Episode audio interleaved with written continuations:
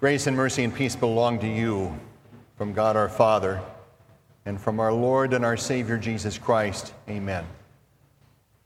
The Word of God before us this morning is from the opening verses of our Gospel reading in the Gospel of Mark, chapter four.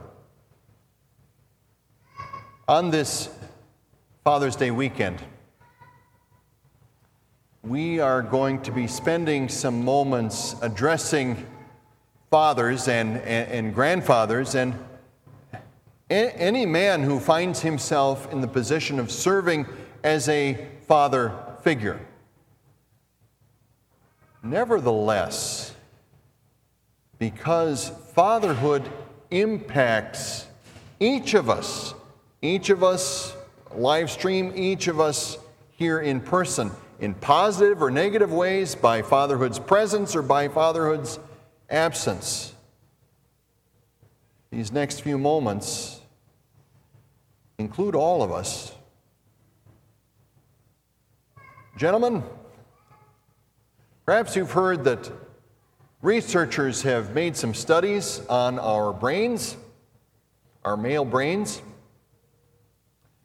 and these studies suggest that many of our brains, not all of them, but many of them, are like waffles.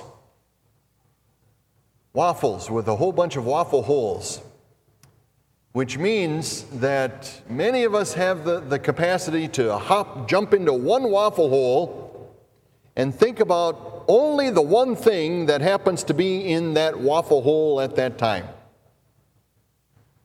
Here's some examples. Driving your minivan, and you have several children in the car who are making all kinds of noise.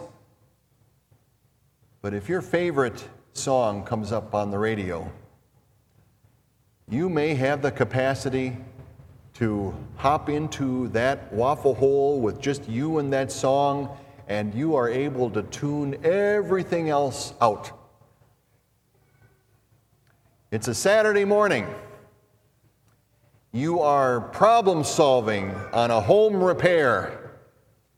And as you are, you may very well be able to crawl into your waffle hole where all that is filling your mind is your problem solving on that one home repair, and whatever is going on else in the home or around the home, that all fades away. And then there's the classic. If you're watching a game, maybe it's determining if some basketball team is going to the Eastern Conference Finals. You may have the capacity, dear brother, to crawl into that waffle hole, and for the next few moments, all that seems to exist in the whole world is what is going on in that game. Researchers in their work have also suggested that in our waffle brains, there is a suggestion that there even exists a waffle hole that contains nothing, which means that many, if not most of us, gentlemen, have the capacity to crawl into that waffle hole, to sit down, to stare off into space, and to think about nothing. Such a characteristic of our brain can have its downsides. It can also be helpful. It can also be helpful when it comes to throwing ourselves into a task with focused, clear, single-mindedness. Which brings us to a short story that Jesus tells in the Word of God before us. The story is about a man with a, a, a task before him. His task is to plant grain seed in a field, and, and so he does. He takes the, the seed grain that he, that he possesses and he scatters it over the whole ground. He does not expend any energy or, or attention uh, theorizing or, or speculating as to how that seed will, will sprout and grow. He understands that his role is to put the seed in the ground, and the seed will take care of the rest. As Jesus says, first the stalk, then the head, then the full kernel in the head.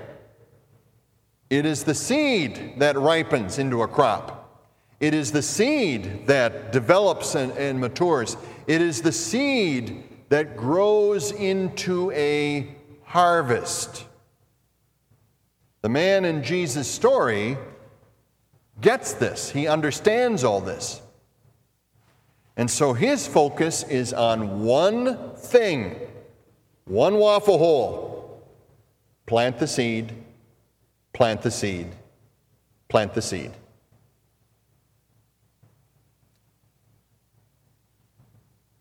Fathers and grandfathers, the seed in Jesus' story is the Word of God.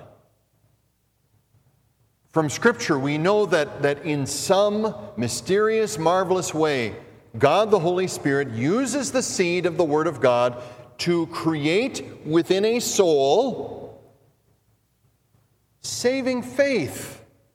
Faith in the true God, faith in, in Jesus as Savior. And we also know from Scripture that in some marvelous way, God the Holy Spirit also uses the seed of the Word of God to, to strengthen a soul's relationship with Jesus. A relationship of faith through which souls trust God's promises, through which souls trust God's will for their lives. For all of these reasons, therefore, brothers, as, as, one's, as one's charged with the responsibility of serving as spiritual leaders to our families, there is no greater task before us than planting the seed of the Word of God in the fields of our children and grandchildren. I'm going to say that again. There is no greater task before us than planting the seed of the Word of God in the fields of our children and grandchildren.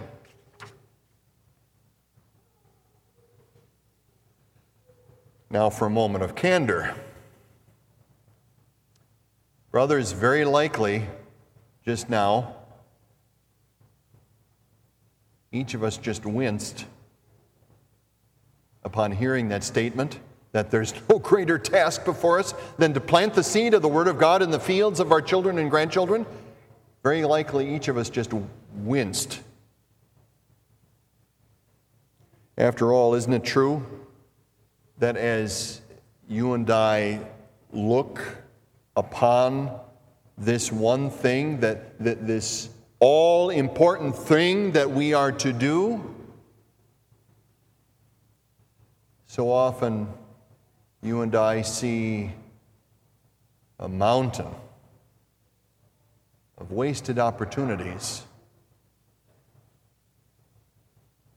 All the times I could have read just a simple Bible story to my child or my grandchild, and I didn't. All the times I could have prayed with them, I didn't. All, all the times I just could have talked about some, some promise from God that I just really enjoy, and, and I could talk about it w- with them in my own words, and I didn't do that. All the times I could have made it clear to them that gathering around the Word of God is one of the most meaningful moments in this life, in this whole broken world. I didn't. And as you well know, brothers, it can be these kinds of haunting, wasted opportunities that Satan can weaponize against us to drive us into the pit of regret and despair.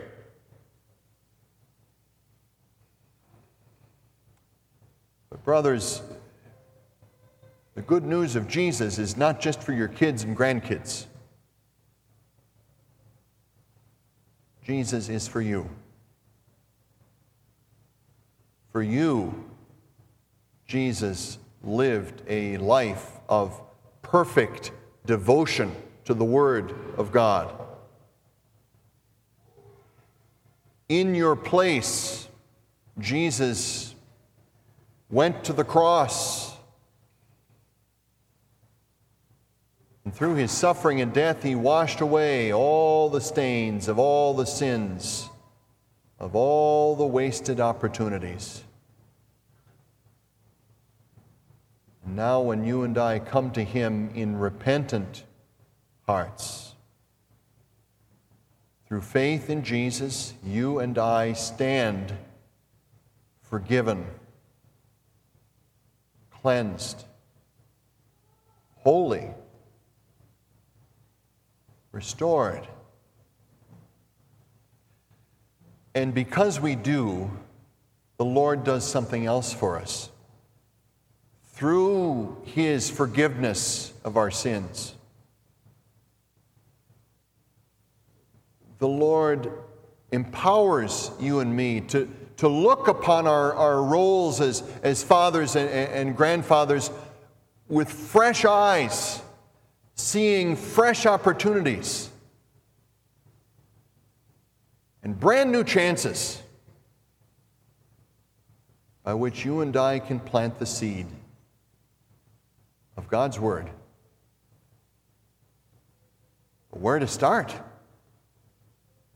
Does it have to be something dramatic, some, some dra- grand gesture? No, no. Remember, more often than not, the seed of the Word of God works, works just like the seed that we place in the ground. It works for the, usually quietly and slowly. Consider ways by which you may quietly and slowly but regularly do the same. Today, talk with them about something from this service. Say the Apostles' Creed with them from the, from the worship folder. Talk about one or two points in it. Read one of your favorite Psalms or a favorite Bible story and, and conclude with the Lord's Prayer. Something simple. Tonight, before they go to bed, as your, their father or grandfather, raise your hand over them, and, and while they're in bed, bless, bless them with words you know very well. Bless them with the words of the Lord's blessing. Or maybe this. Take a moment. Just take a moment and tell them in your words why Jesus is the best friend you will ever have. Whatever you do, brothers, just do it. Remember the man sowing the field? Just do it. and keep on doing it. Develop the habit. And when something happens that throws you out of the habit, get right back in. And then something else happens and your, your habit is interrupted and you fall out of it. Get into the habit again and again and again. For when you do, you are doing what the Lord calls upon us to do with a clear, focused, single-mindedness. You are planting the seed of the Word of God. There is no greater privilege in this world. Happy Father's Day, dads. Amen. May the peace of God that surpasses all understanding keep your hearts and minds in Jesus. Amen.